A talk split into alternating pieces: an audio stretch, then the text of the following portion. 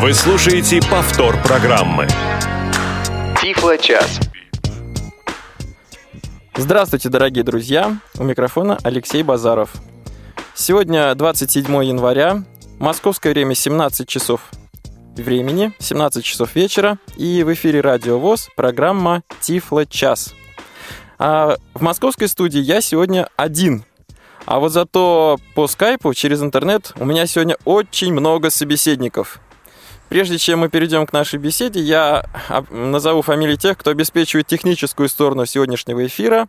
Итак, это Марк Мичурин и Иван Черенев. А онлайн у меня сегодня вроде бы три собеседника. А Светлана Васильева. Света, здравствуй. Добрый вечер. А Светлана, Светлана является сотрудником компании «Элита Групп». А, у нас есть еще одна Светлана, Светлана Чепикова. Светлана, здравствуйте. Добрый вечер. А, Светлана Чепикова является сотрудницей Новосибирской областной специальной библиотеки для слабовидящих и незрячих. И у нас еще один есть собеседник, Александр Исмаилов. Александр, здравствуйте. Здравствуйте.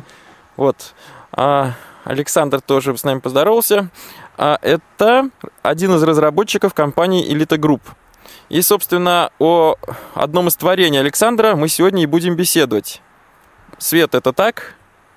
Да, сегодняшний наш эфир будет посвящен, а, как мы уже говорили в анонсе, программе для печати рельефных изображений, которая называется LPix Print. Эта программа позволяет, собственно, а, печатать уже подготовленные изображения, э, в том числе э, как сами изображения, так и э, надписи к ним по Брайлю. Программа разрабатывалась нашей компанией, то есть было несколько подходов к ее разработке, поменялось название у нас за время разработки, но сейчас уже программа доступна для скачивания на нашем сайте. А, вы можете скачать демо-версию. А, как раз сегодня мы обновили эту демо-версию. Демо-версия работает в течение 14 дней, то есть две недели вы можете полнофункционально ею пользоваться. Ну а после этого нужно будет ее авторизовать, то есть приобрести лицензию. А, Свет, давай все-таки поподробнее немножко расскажем, в чем, так сказать, основная суть этой программы и для каких принтеров, а, на какие принтеры она ориентирована? Или принтеры могут быть совершенно любыми, любыми брайлевскими принтерами? Программа разработана специально для принтеров от компании Index Braille. А, ну вот у нас популярны принтеры Index Everest и Braille Box. Э, я хочу обратить внимание при этом, что Э, эта программа будет работать с принтерами линейки, начиная с линейки V4. То есть, если у вас версия V3 или даже случаются такие пользователи, которые до сих пор работают на V2, то этот функционал у вас работать не будет. И, соответственно, наша программа с этим работать не будет. Так, а давай все-таки теперь вернемся вот э, немножко к началу. Итак, а, необходимость что-нибудь напечатать, рельефный рисунок возникает, наверное, нередко. А вот, э, Светлана, например, у вас в каких ситуациях такая необходимость возникает? Что вы печатаете для себя а, или, может быть, для ваших посетителей? Ну, как правило, необходимость напечатать рельефный рисунок а, возникает при создании каких-либо а, пособий. Зачастую мы разрабатываем специально рисунки для пособий, например, э, по народным помыслам у нас были э, сделаны такие многоформатные издания. А, бывает необходимость создать какие-либо тактильные карты, то есть, э, например, схема метро, а, путь к какому-либо объекту, а, вообще просто какие-либо объекты, которые необходимо изучить, графики, таблицы. То есть это много вариантов случаев, когда может возникнуть необходимость печатания именно тактильной графики. И какую технологию вы использовали до сих пор? Вот вы говорите, мы печатали разные пособия. Какую технологию вы до сих пор использовали? Как правило, мы печатаем на рельефообразующей бумаге, э, ее еще термобумага называют. То есть это такая довольно дорогостоящая штука, а, которая а, бумага, на которой печатается, затем проводится через печку, и у нас получается рельефное изображение.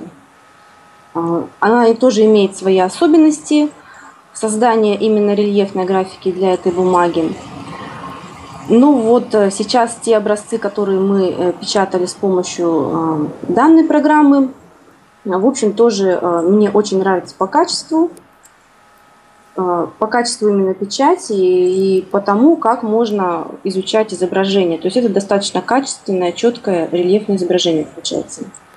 А, дело в том, что мы Светлану сюда позвали совершенно не зря. Она в Новосибирской областной специальной библиотеке занимается именно подготовкой изображений для э, рельефной графики. То есть э, до этого у нас преимущественно пособия издавались с использованием PIAF устройства, Picture in Flash, э, о чем Светлана сказала. И вот, собственно, многоформатные пособия – это такая фишка Новосибирской библиотеки. То есть многие уже об этом знают. И вот Светлана как раз эти изображения готовит. Ну, сегодняшняя наша передача все-таки посвящена не PIAF, а вот э, LPX Print, приложение LPX Print и, в частности, печати рисунков на принтерах компании Index Braille. А, Свет, расскажи, пожалуйста, какие, собственно, действия можно непосредственно выполнять в приложении LPX Print?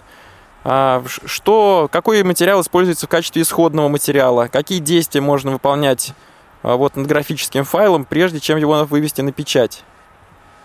Ну, ну насколько, насколько э, я думаю, что некоторые из наших слушателей, кто этой темой занимается давно, знают, что наша программа не первая, есть и э, другие аналоги.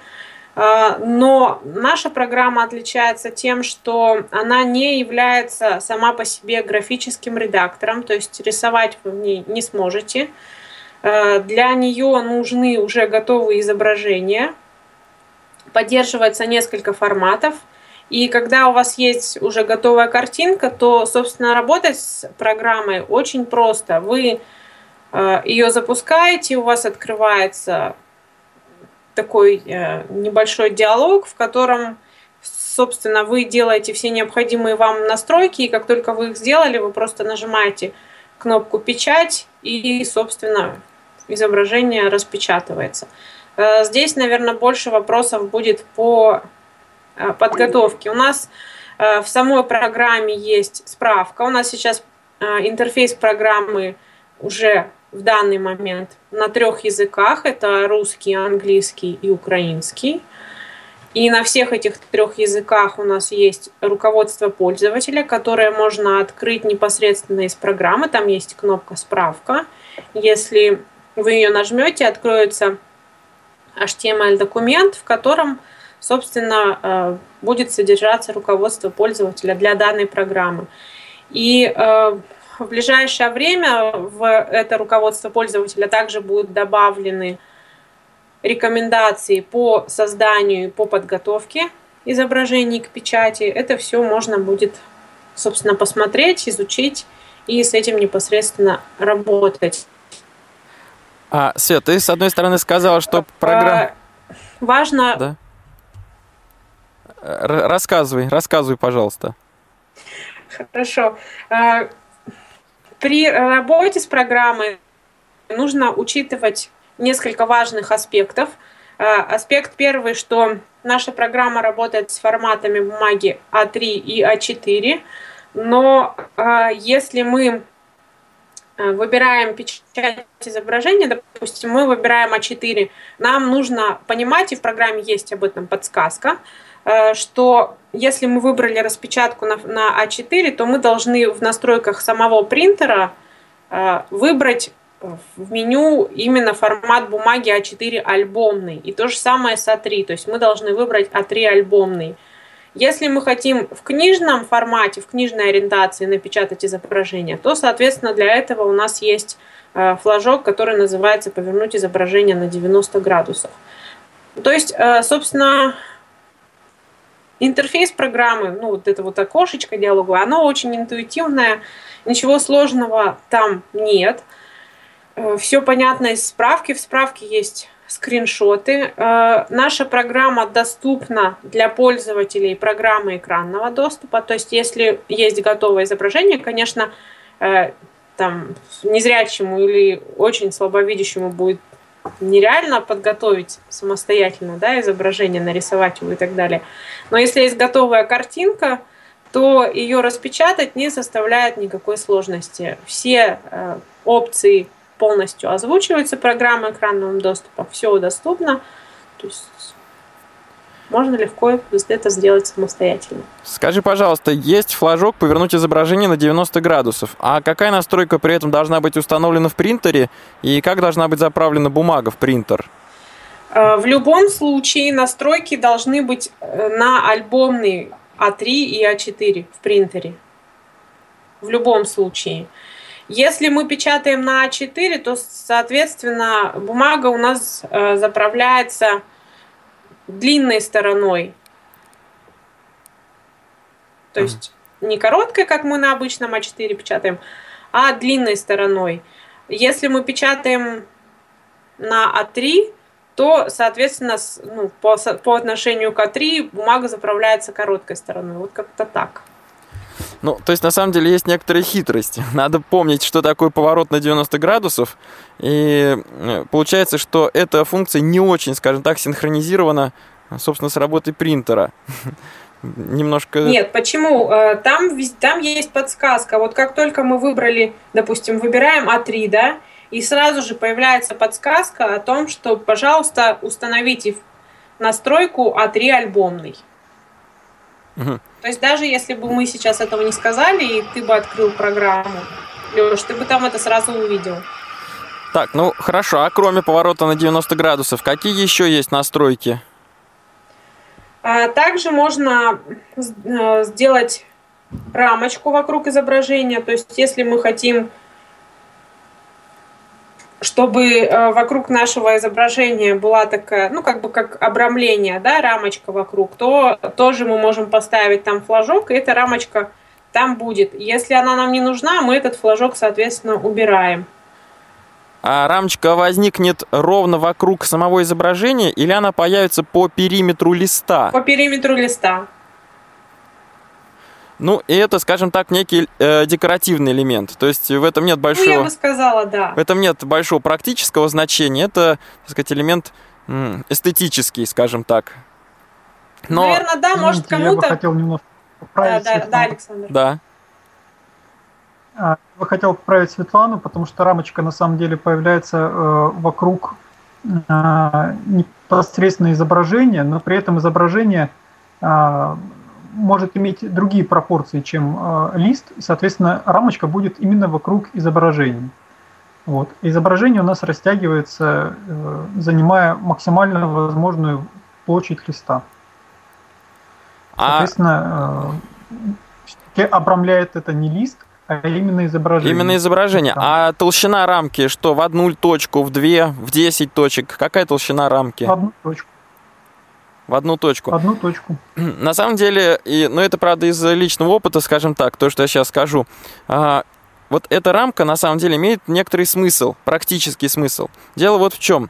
А, предположим, что надо напечатать а, там 10 или 20 одинаковых изображений, одинаковых рисунков рельефных, чтобы потом их раздать ну, посетителям библиотеки, школьникам а, спецшколы, может быть, слабовидящим студентам и так далее. А что происходит? Он, принтер напечатал один лист, второй, десятый, пятнадцатый. Листы складываются друг на друга верти... э, в стопку. Один на другой, сверху, сверху, сверху в стопку кладутся. И ну, волей-неволей, скажем так, э, рисунки начинают, ну, как мы говорим, затираться. Точки начинают э, более плоскими быть, менее тактильными, более плоскими. Так вот, эта рамка э, вокруг рисунка в некотором смысле защищает ну, в определенной степени защищает рисунок от э, сглаживания, от стирания. Так что это, мне кажется, довольно полезная функция, хотя с моей стороны, мне кажется, рамка должна быть немножко шире, чем э, в, ровно в одну точку. Э, Светлана, вот сотрудница библиотеки, Светлана, mm-hmm. как, как вы считаете, есть польза от такой рамки или это чисто эстетический элемент? Нет, я думаю, это не только чисто эстетический элемент. Э, как бы считается, для того, чтобы человек э, мог ориентироваться в пространстве листа, как бы желательно иметь какое-то четко очерченное ограничение. Как правило, если это какой-то большой планшет, это таким ограничением служит рамка по периметру этого планшета. Если это какой-то лист, соответственно, на этом листе должна располагаться какая-то рельефная рамочка, которая очерчивает область нашего объекта, который мы хотим исследовать тактильно. Чтобы... То есть вот такое практическое как бы значение может быть у этой рамки. Чтобы незрячий человек не искал да, руками по да, всей площади чтобы... листа. Да, чтобы исследование объекта проходило непосредственно в, том, в той области, в которой он находится. Ну вот, так что вот такая замечательная функция. А еще какие-нибудь есть флажки, радиокнопки, комбинированные да, списки? Еще, еще есть. Я вот сейчас скажу про одну, а про вторую я попрошу Александра сказать. Есть еще у нас такая настройка, тоже флажок, э, сканировать текст по Брайлю. Если у нас есть надпись на картинке, то этот флажок должен быть отмечен. Если у нас никаких надписей нет, то, соответственно, мы его не ставим. Если у нас есть надпись по Брайлю, мы э, отмечаем этот флажок, и тогда э, наша программа эту надпись распознает. Э, мы на самом деле проводили уже достаточно много экспериментов, и сейчас у нас получается, даже если надпись есть внутри картинки, то она уже вполне себе хорошо читается. Э, если надпись сверху, снизу, то вообще никаких проблем нет. И даже вот, допустим, мы со Светланой экспериментировали, у нее была картинка Петергофа, и там э, рядом с самой картинкой были еще обозначения и они были тоже подписаны. Это все тоже распозналось. А Александра я хочу рас- попросить рассказать. У нас там еще есть э, такие ползунки, которые можно двигать. Вот для чего они? А, да, эти, пол, эти ползунки э, предназначены для э, более тонкой настройки. Э, на, на самом деле программа может открывать абсолютно любые изображения, даже те, которые э, предварительно ну, не создавали А... для тактильной печати, а ну, просто подходящие изображения, штриховые какие-то. Вот. Э, так как эти э, изображения могут быть ну, не просто там черные линии на белом фоне, а могут быть цветные или там э, черно-белые в градациях серого. Вот. И э, эти ползунки по позволяют настроить, убрать, допустим, там шум какой-то от, ну, в общем, убрать шум на изображении, настроить там визуально, когда мы меняем ползунками эти настройки, э, в принципе, э, э, ну, зрячий человек может увидеть, как примерно будут располагаться наши точечки, и, соответственно, поднастроить изображение так, чтобы убрать максимально шум и оставить максимально значимые элементы. Вот. Если изображение подготовлено специально, то эти настройки практически не влияют, но в принципе тоже могут, если что-то не получается, что-то не отображается или это отображается не очень правильно, можно ничто не мешает попытаться э, подвигать эти ползунки и добиться наилучшего результата. То есть правильно ли я понял, а, что в одном случае будут напечатаны на листе только самые контрастные элементы рисунка, а в то же время, если изменять вот этот ползунок, то есть плавно изменять эту настройку, то на рисунке будут появляться элементы, которые изображены полутонами. Правильно я понимаю? А, ну да, примерно вы правильно. Ага. А я предлагаю вот вернуться к вопросу о печати текста. Света, ты слышишь меня? Примерно да, правильно. Конечно. Э, на самом деле программа печатает, э, ну, помимо текста... Так, у, у Александра, к сожалению, какие-то проблемы со скайпом возникли. А, Свет, давай тогда мы с тобой попробуем м, поговорить. А, итак, значит, с печатью рисунков программа справляется, как мы выяснили. А что нужно сделать для того, чтобы на рисунке появились текстовые надписи, причем шрифтом Брайля? Для этого нужно написать в графическом редакторе, вот мы будем говорить больше, Светлана будет говорить об этом, о подготовке э, изображений, и, э, собственно, она нам более подробно об этом расскажет. Я же скажу о том, что э, чтобы надпись напечаталась по Брайлю, она, собственно, и должна быть при создании изображения написана по Брайлю. Для этого есть специальные шрифты. Ну, вот как у нас, да, есть шрифты Arial, Times New Roman и так далее – также есть шрифт Брайля, который э, идет в пакете LPX Print, и при установке программы он устанавливается на компьютер пользователя.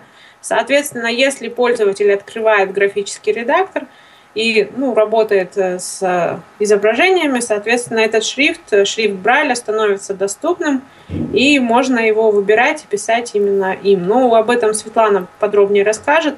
Я думаю, сейчас мы быстренько закончим э, с тем, что еще у нас есть в окне программы. Давайте попросим э, еще наших уважаемых звукорежиссеров попробовать перезвонить Александру и вернуть его к нам. В окне Я также есть. Александр на связи. Отлично. Да. Александр, вы хотели что-то добавить? А, я уже не помню. По поводу текста. На каком месте? А, э, значит, по, помимо текста, э, программа работает следующим образом, может быть, кому-то будет это полезно узнать. Э, программа находит переходы между одним цветом и другим, рисует на этом переходе ну, определенную контрастную линию, и по этой линии уже строятся наши точки. Вот. Соответственно, эти настройки, вот эти два ползуночка, они позволяют настроить вот именно э, алгоритм нахождения э, границ между одним цветом и другим. Будет это более чувствительный или менее чувствительный. Вот. Да, спасибо, Александр. А, Соответственно, Свет. в окне программы также у нас есть кнопка «Открыть изображение», с помощью которой, ну, стандартный диалог открытия, мы можем выбрать уже готовые изображения. И есть у нас также кнопка «Сохранить в файл. То есть, когда у нас уже готовое изображение, мы его напечатали, нам понравился результат, мы, чтобы его в дальнейшем уже снова не преобразовывать, мы можем сохранить его э, в LPP файл, это такое расширение нашей, нашей программы, и потом э, в следующий раз, когда нам нужно снова это изображение напечатать, мы выберем в окне программы «Открыть LPP файл» и Соответственно, уже нам ничего не надо будет преобразовывать, но если мы такой файл откроем, то у нас будет доступна только кнопка «Печать» и выбор количества копий, ну и выбор принтера. То есть никаких так. настроек э, изменить уже не получится?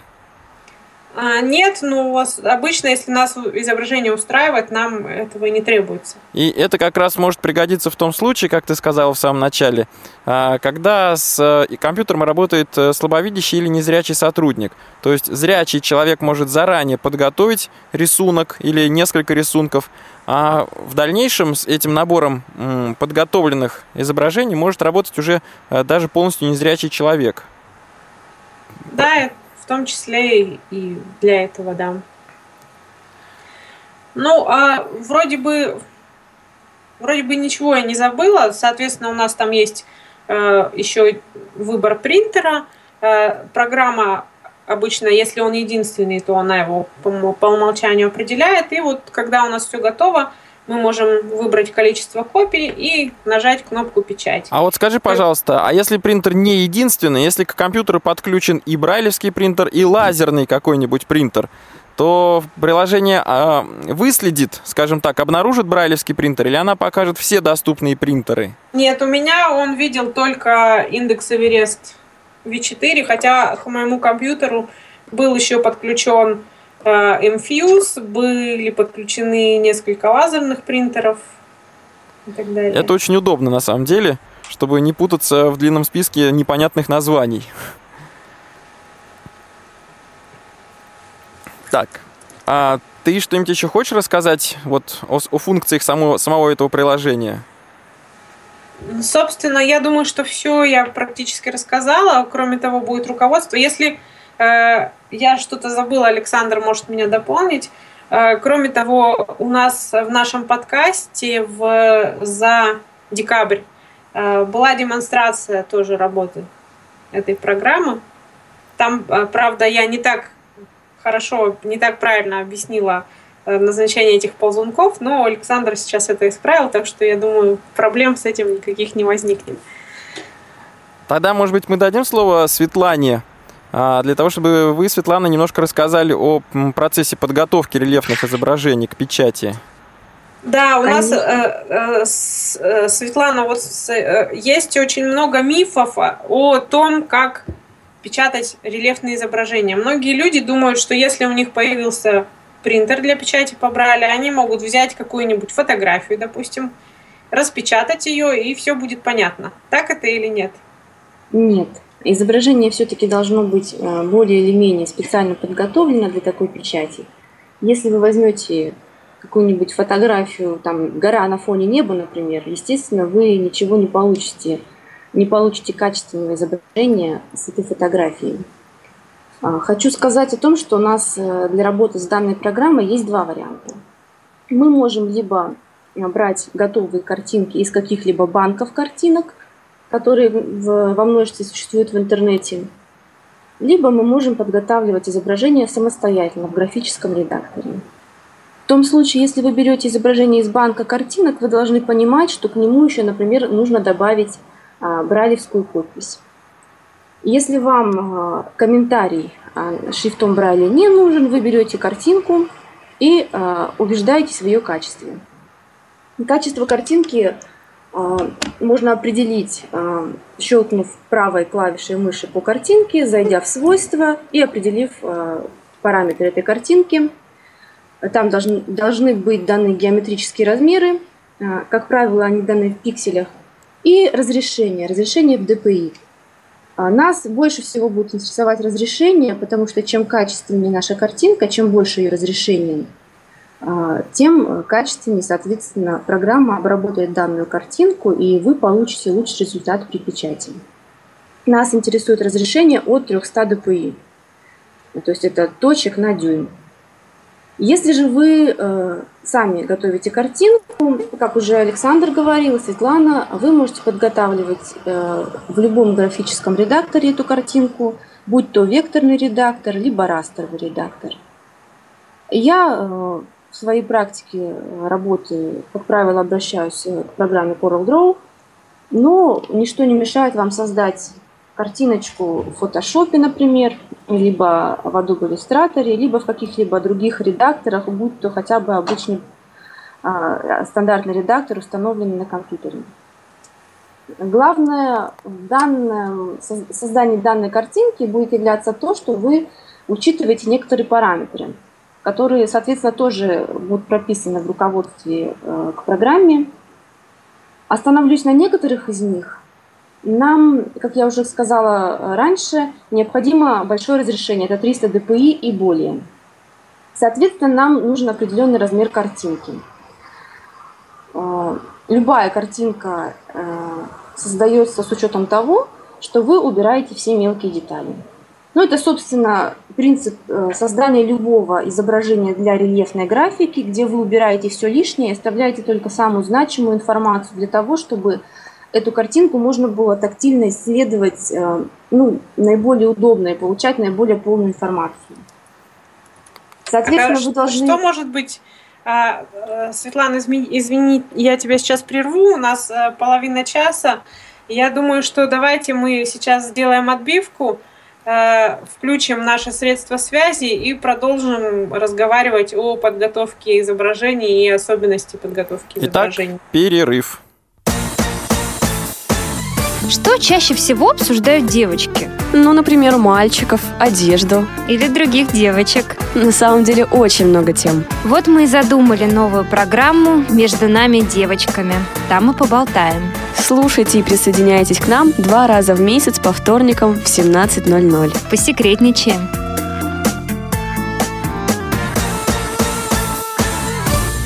Тифло-час. Все средства связи включены. Мы слушаем вас. Повтор программы. А мы вернулись в эфир. А, Света, объяви, пожалуйста, нашим слушателям, каким образом с нами можно связаться и задать вопросы. традиционно, поскольку сейчас 17.30, вы можете нам звонить и задавать вопросы. У вас есть несколько способов это сделать. Первый – это стандартный телефон 8 800 700 ровно 16 45. Я думаю, что постоянные слушатели его уже прекрасно знают.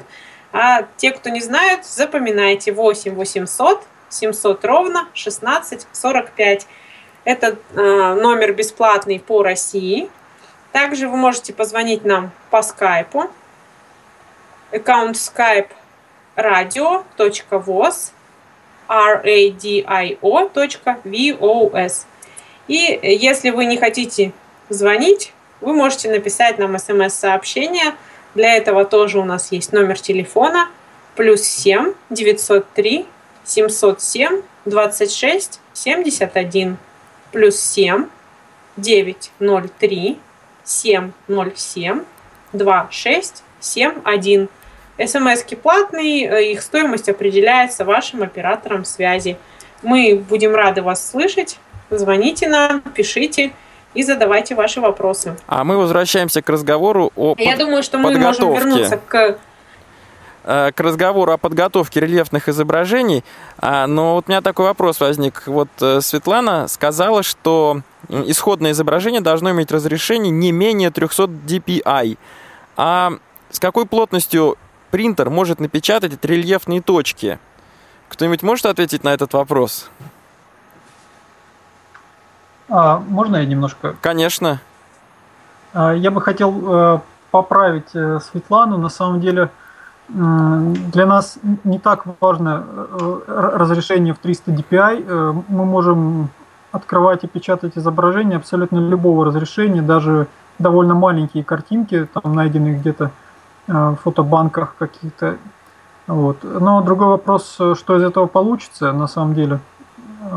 Поэтому мы рекомендуем а, для создания изображений а, придерживаться вот определенных правил, определенных размеров, в том числе и 300 dpi. Вот. Но это относится к э, тем картинкам, которые мы ну, создаем непосредственно для печати. Ну а с какой все-таки плотностью, с какой частотой размещаются рельефные точки на бумаге по, вот после печати или в процессе а, печати? А, частоту ну, сложно сказать, на самом деле э, точки ну, делались из расчета того, что диаметр точки будет полтора миллиметра и ну, плюс там еще 0,1-0,2 э, между э, ну, вот, пространства. То есть точки печатаются с шагом примерно 1,7 миллиметра. То есть получается примерно 6-7 точек на сантиметр. Так примерно а, ну, получается? Ну, ну да, если перевести в дюймы, то а, 25,4 мы делим на а, 1,7. То есть примерно 15 точек на дюйм. В длину. 15 точек на линейный дюйм. Так, ну, да. ну хорошо, мы немножко отвлеклись на технические детали. А, Светлана, давайте вернемся вот к вашему рассказу о процессе подготовки. Ну, и э, вы, вы сказали, что мелкие детали, допустим, да, вот пример. Какие пример? могут быть? Да. Могу привести э, одно из изображений, которое было подготовлено специально для э, библиотеки программы. Это изображение делалось самым первым Тадж-Махал, известный памятник архитектуры, который обладает большим количеством очень красивых, но в то же время очень мелких архитектурных деталей. Соответственно, в процессе подготовки я очень старательно избавлялась от э, различных мелких элементов, арочек, орнаментов, которые э, присутствуют на изображении этого памятника архитектуры. Но, э, скажем так, пожалев работу я все-таки не до конца от них избавилась. И когда мы э, распечатали его, оказалось, что э, переплетение арок, окошки, колонны э, при печати образуют ну, не очень распознаваемые объекты, А, то есть общий контур Тадж-Махала мы смогли выявить, а мелкие объекты, они слились воедино. То есть мелкие объекты – это порядка нескольких миллиметров, которые находятся рядом друг с другом на расстоянии, может быть, там 1-2 миллиметров. Естественно, если точка у нас от 1, от 1 миллиметра э, диаметром, то эти точки у нас будут сливаться э, при печати. То есть мы учитываем всю эту мелочь, и мы ее отбрасываем без жалости. Ну и то есть в итоге на рельефном рисунке останется, ну, во-первых, контур здания, да, внешний контур, да. периметр, так сказать, и какие-то основные э, конструктивные элементы, будем так говорить. Да, основные, наиболее такие значимые, а, наиболее крупные элементы. А вся мелочь, она как бы будет только мешать исследованию. А сейчас мы, скоро мы продолжим э, беседу о подготовке рисунков. Давайте послушаем слушателя. Кирилл, здравствуйте. Здравствуй, Алексей, здравствуй, Светлана, здравствуй, все остальные гости. А, скажите, пожалуйста, на самом деле все то, что вы как бы рассказываете, это интересно на самом деле. Но у меня все-таки интересный такой вопрос, не знаю, сможете ли вы ответить, но у меня как бы вопросы, они как бы вытекают два и, ну, а, и од, од, ну, сейчас поймете, один из другого, скажем так. А, первый вопрос. У меня просто не было никогда этого такого вот э, принтера брайлевского. И вот вы говорите V4, да, должен быть. Скажите, пожалуйста, сколько он стоит? Это первый вопрос вот этот А, Кирилл, задайте, этот... пожалуйста, ваши вопросы, а мы потом на них ответим. Ага. Хорошо. И второй, и второй вопрос, Алексей, значит, э, такого плана. Сколько стоит эта вообще программа, вот, о которой вы рассказываете вот сейчас? Ваш, вашей вот, естественно, ага. группы. Спас, спасибо, спасибо, угу. Кирилл. А, Свет, ты насчет стоимости принтеров готова сейчас ответить? Я ответить могу, конечно, но обычно лучше все-таки делать запрос мне кажется, насчет стоимости принтера лучше или позвонить в компанию Elite Group, или написать письмо. Да, именно потому, что у принтеров как минимум два, у них разная стоимость, и мы обычно помогаем подбирать принтер в зависимости от э, задач пользователя. А вот все-таки расскажи, пожалуйста, раз вопрос прозвучал от слушателя, расскажи, пожалуйста, о правилах распространения этой программы. А, на сайте, как ты сказала, опубликована демонстрационная версия, которая работает 14 дней. А дальше-то что делать? А дальше приобретать лицензию. Кстати, даже э, в демо-версии есть пакет уже готовых изображений, и на, с помощью э, них вы можете потестировать нашу программу с помощью своих изображений, с помощью наших. То есть у нас уже есть такой маленький набор э, различных картинок для формата А3, А4, Э, и вы можете, они с надписями по Брайлю, и вы можете их распечатать. Распространяется наша программа, собственно, таким же способом, как любая другая лицензионная программа. То есть после того, как демо-период истек, вам нужно оплатить лицензию, вы получите данные для активации – и активируете свою программу. У нас есть э, свой сервер, через который будет проходить активация программы. То есть, как любую программу, вы выберете активацию через интернет, введете свои данные, и программа активируется и будет а, работать бессрочно. Понятно. На Свет... данный момент э, у нас получается, что один пользователь, э, одна лицензия, и одна лицензия позволяет две активации. А скажи, пожалуйста, в течение 14 дней программа полнофункциональна или она имеет все-таки какие-то да, ограничения? Да, она полнофункциональна. И доступные шрифты, и банк рисунков, и все функции да. по преобразованию. Да. А давай все-таки уточним, значит, одна лицензия, две установки. То есть один человек может установить приложение на два компьютера. Ну, скажем, желательно на один, но э, потому что у Пользователи, наша практика показывает, они любят переустанавливать системы.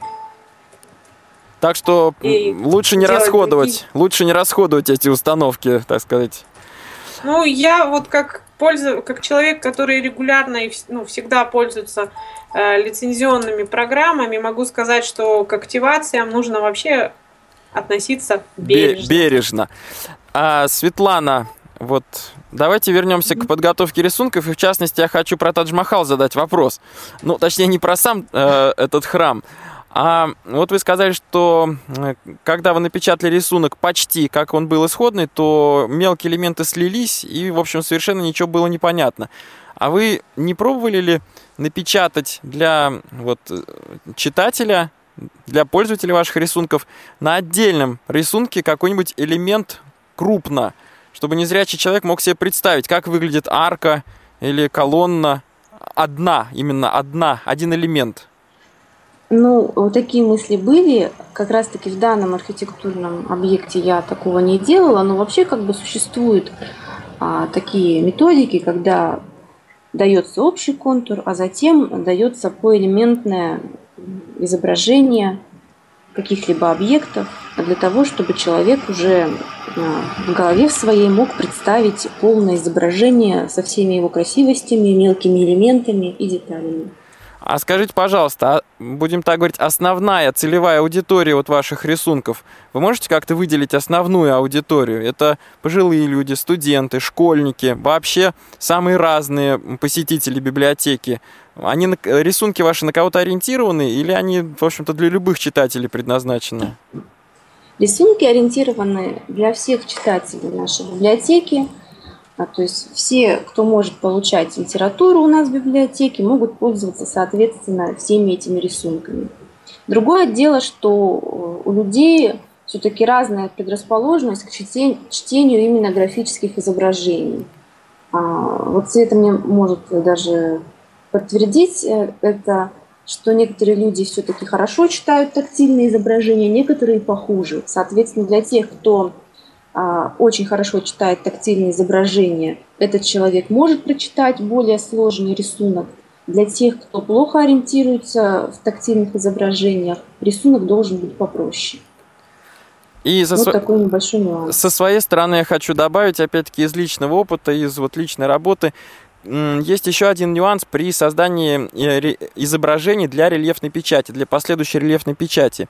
Ну вот, во-первых, еще раз повторю, это удаление мелких элементов изображения, а во-вторых, э, надо стараться, как мне кажется, во всяком случае, избегать перспектив на изображение. Да. Вы согласны со мной? Да, конечно, перспектива это все-таки искаженное изображение предмета, и человек, э, не видящий данной перспективы, Э, его может вести в заблуждение, подобное на плоскости бумаги. То есть перспектива э, вообще как явление, да, это чисто визуальный эффект. А, да. Скажем так, что куб э, как геометрическая фигура, он сохраняет все свои свойства, все свои пропорции. С какой стороны на него не посмотри, куб он с, геометрич... с геометрической точки зрения кубом и останется. Но визуально будет казаться, что разные его ребра, разные грани немножко искажаются. Это визуальный эффект. И, да. в общем-то, далеко не каждый незрячий человек, особенно если зрение э, пропало в раннем детстве или зрение совсем плохое, его ни, никогда хорошего зрения не было, то далеко не каждый незрячий человек может адекватно воспринять э, изображение, э, нарисованное с элементами перспективы. Светлана, вы согласны? Да, да, я могу это... еще перечислить к тому же картинки, ну вот просто темы, которые у нас есть в нашем наборе картинок для э, тестирования. Это техника, там, автомобиль, башенный кран, это геометрические фигуры, это памятники архитектуры, это что там у нас еще есть? Животные. Да, животные. Там у нас есть классные верблюды, ежики киты. А, давай уточним, да, ты вот все перечисляешь во множественном числе, но на одном рисунке что-то одно изображено или сразу несколько объектов? Ну, например, верблюды у нас на одном рисунке два. Один одногорбый, другой двугорбый, а так э, обычно один.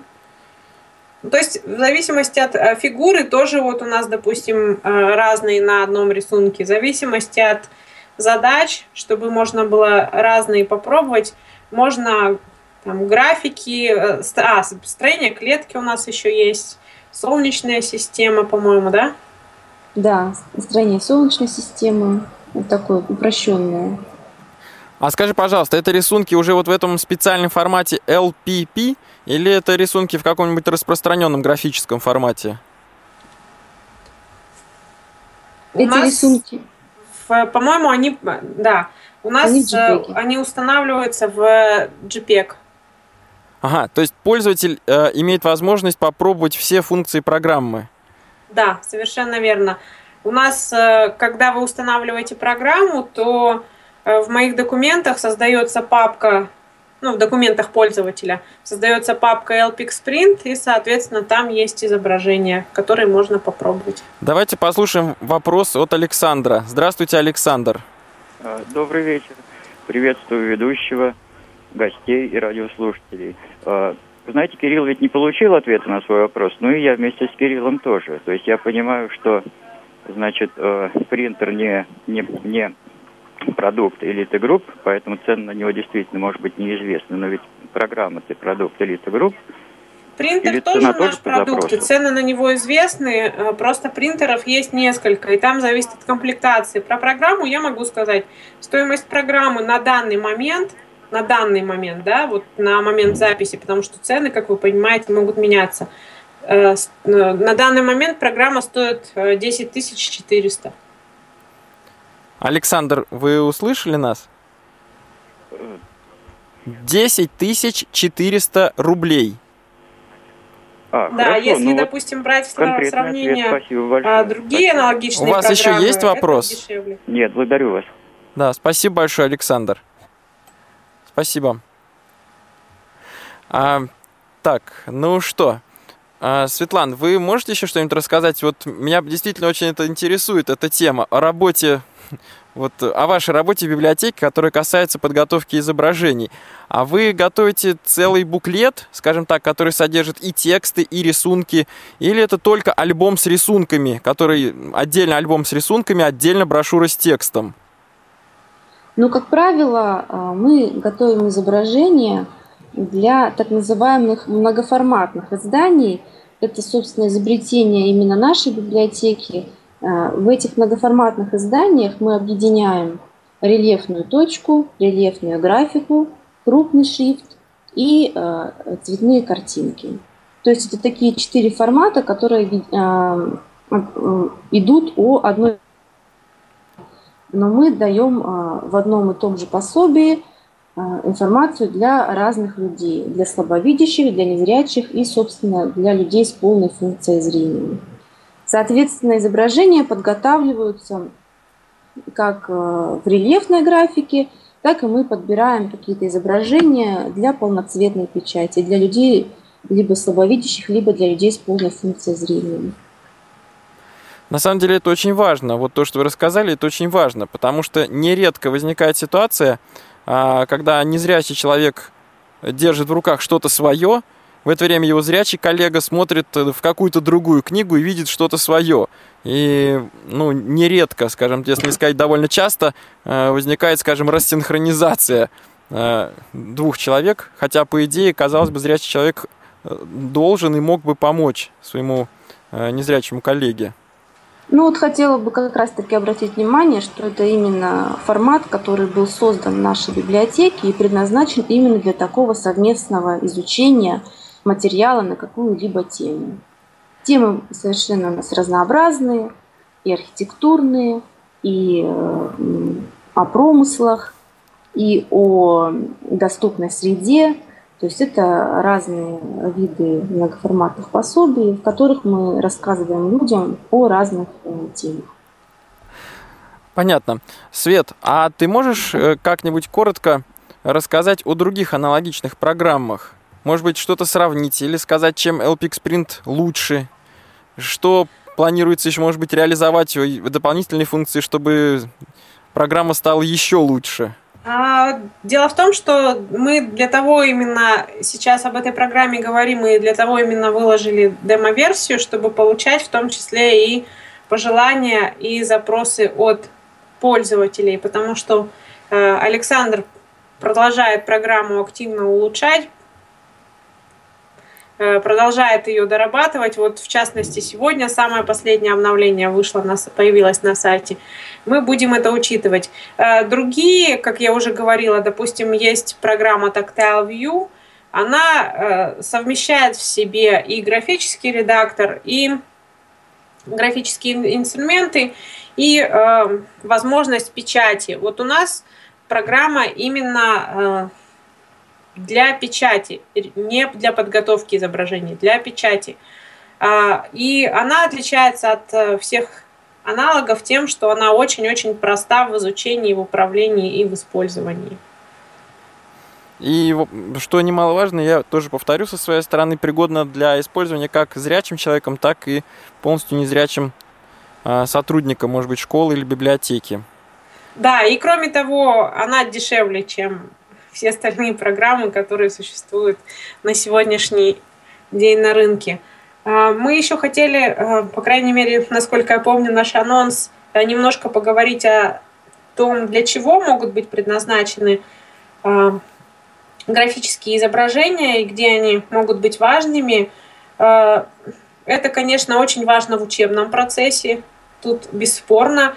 Леша, ты по Брайлю учился? Да, я учился, читал я по Брайлю, а, а географические карты, математические графики, геометрические фигуры, вот все такие объекты я воспринимал тоже тактильно. Ну Сколько? вот, соответственно, э, в учебниках, э, для учебников это очень важно. Э, это и для биологии, и для химии, и для математики, и для геометрии, естественно. То есть применения очень много. Кроме того, это может использоваться и в дошкольных учреждениях для маленьких ребятишек.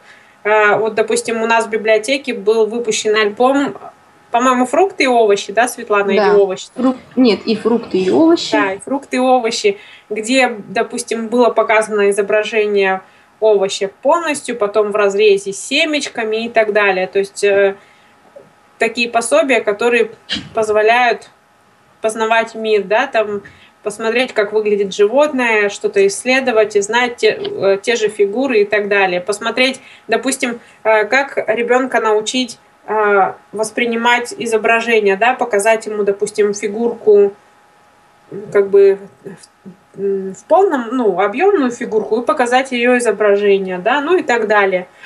В университетах тоже очень важно применять тактильные изображения, те же графики, какие-то сложные. И есть... графики, может быть, схемы, блок-схемы, да, чертежи. Схемы. А, а вот я хочу сказать еще очень большую роль. Рельефные изображения играют для ориентировки, скажем так, для помощи а, в ориентировке, потому что особенно за последнее время я знаю очень многие учреждения, многие организации озадачиваются вопросом а, создания либо плана самого этого учреждения, либо плана прилегающей территории, либо, допустим, тактильно изобразить маршрут подхода к тому или иному зданию или к той или иной, а, ну, скажем так, территории.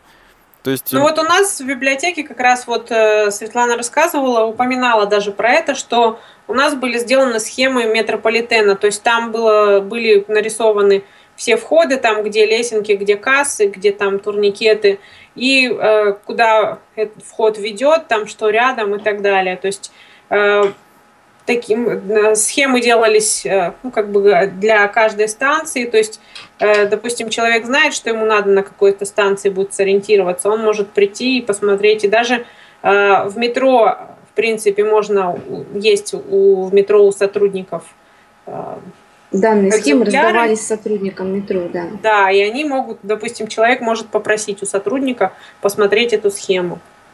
А сотрудники метрополитена, скажем так, адекватно восприняли такую инициативу? Они не удивились?